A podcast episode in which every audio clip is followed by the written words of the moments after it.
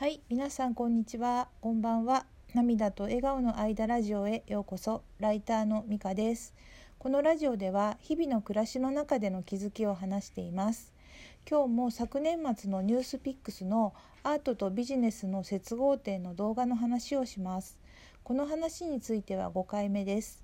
参加されていたのは画家の杉田洋平さんと株式会社オーバーオールズの赤澤隆人さん。そしてヘラルボニーの松田孝也さんそして司会の佐々木さんでした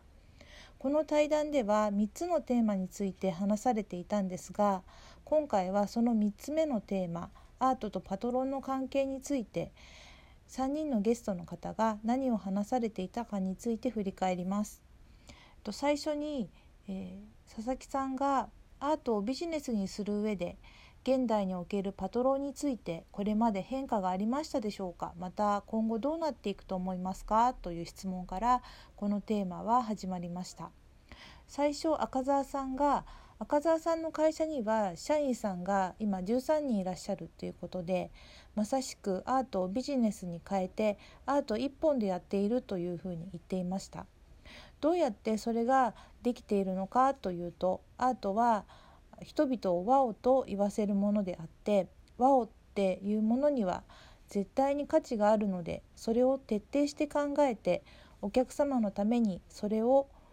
そのアートを実現していくんだよということでやっていると。なので成果物は壁画ではなくてお客様がワオっていうことなんだということを言っていました。でもそうすると一部の人からアートっていうのは自分を表現するものだからクライアントワークというのはアートではないのではないかと言われることがあるっていうことなんですね。でも赤澤さんは世界で一番有名なアートであるモナ・リザは貴族の方から言われて何回も何回もやり直して描いたクライアントワークなんですよと言っていました。そして赤澤さんは現代アートではなく現代のアートという言い方をしてそれは世の中に必要なものだと思ってやっているということでした。なぜならワオっていうものは今ビジネスにとってすごく大事で自分たちがやっているワオっていうニーズっていうものはどんどん増えていっているだからそこにアーティストも真っ向から逃げずに向き合えば絶対にビジネスになる時代が来ているのでパトロンという話よりは普通にこの社会の中で一職業としてアーティストというものは成立するしもっと言うと普通のことになってこういうアートとビジネスというテーマで話してくださいということがなくなると思うと言っていました。そして佐々木さんがアートとビジネスとふうにいうふうに言って話すっていうのは先進国だと日本ぐらいだけですかねっていうことを赤澤さんに聞いたところ世の中ではアートの市場の方が音楽より大きくてえ多い大きいと。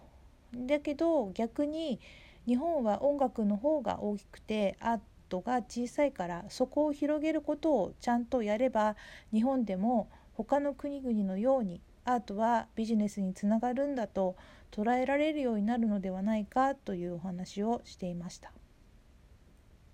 そして次に松田さんにお話が回りました。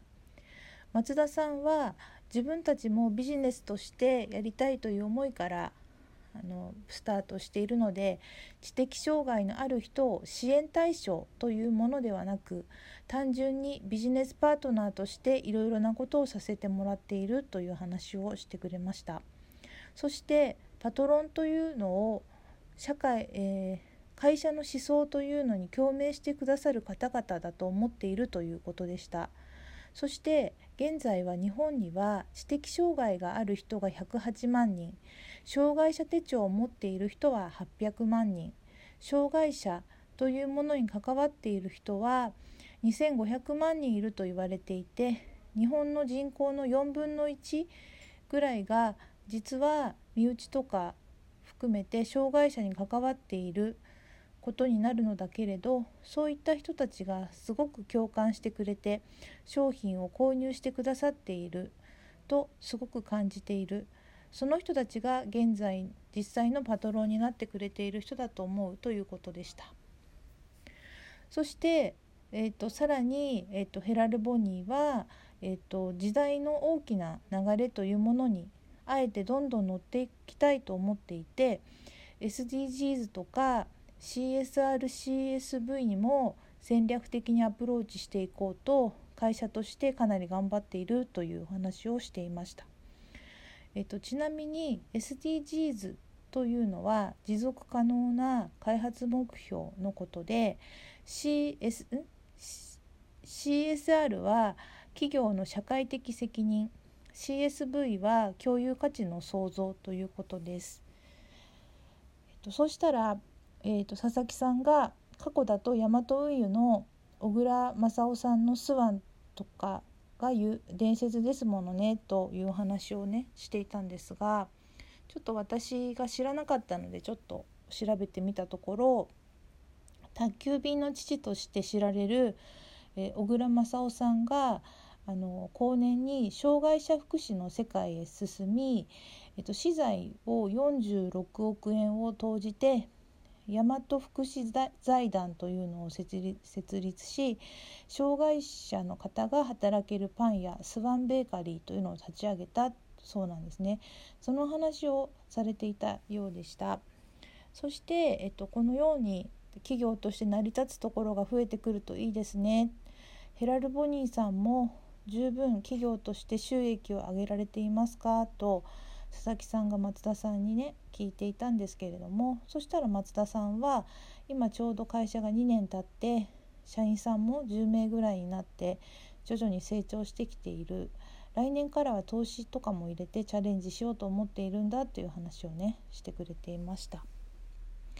でその次あの話はねスギちゃんに移ります。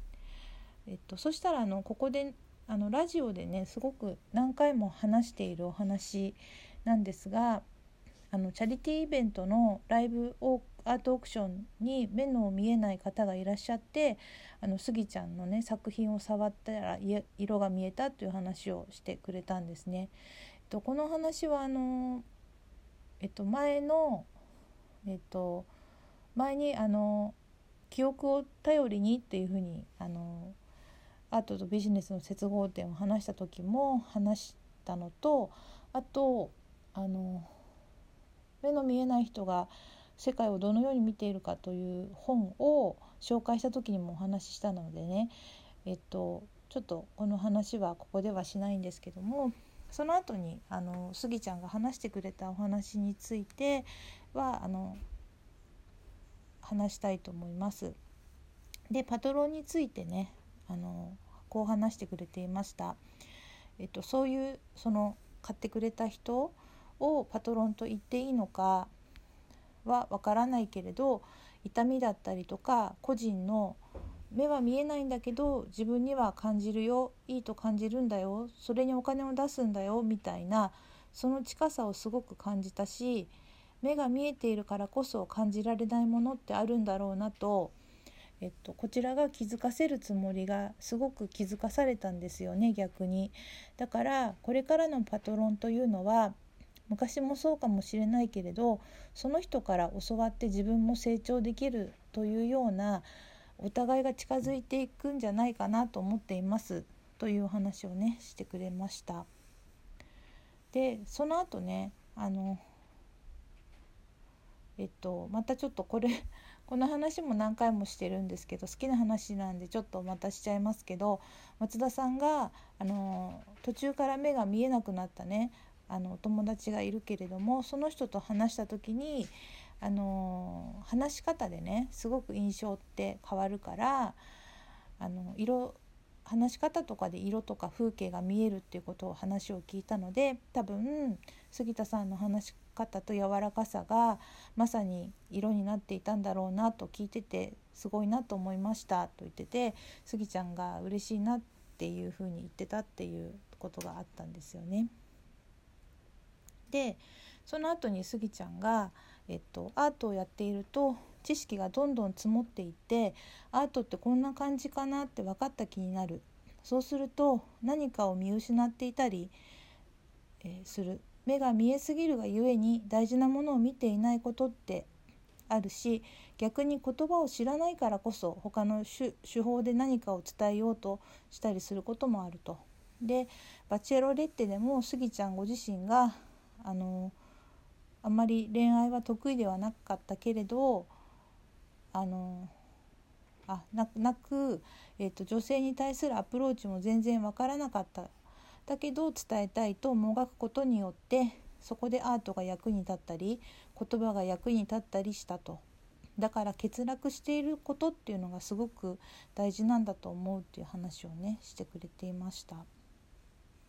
でアートとパトロンの話ってまだ続くんですが今回はちょっとここまでにします。で私の感想なんですけれどもパトロンと聞くとなんか一部のお金持ちがある意味なんかこう自分のために芸術家にあの資金援助をするなんか昔のヨーロッパの貴族みたいなイメージがすごい強かったんですけれどもそもそもパトロンっていう意味は講演者っていう意味なんですね。保護者的な意味とか別の意味もありそうでした。だけどここでは必ずしもそういったものではなくビジネスした時のねお客さんだったりあの活動の志とか思想に賛同する人だったりとかあるいはお客さんではあるけれども金銭的なものだけではなくてこう学び合える関係だったりするんだなとアートにおけるパトロンというのも多様性があるのだなと感じました。はい。では今日のラジオはこれで終わります。今日も最後まで聞いてくださってありがとうございました。ではまた。さようなら。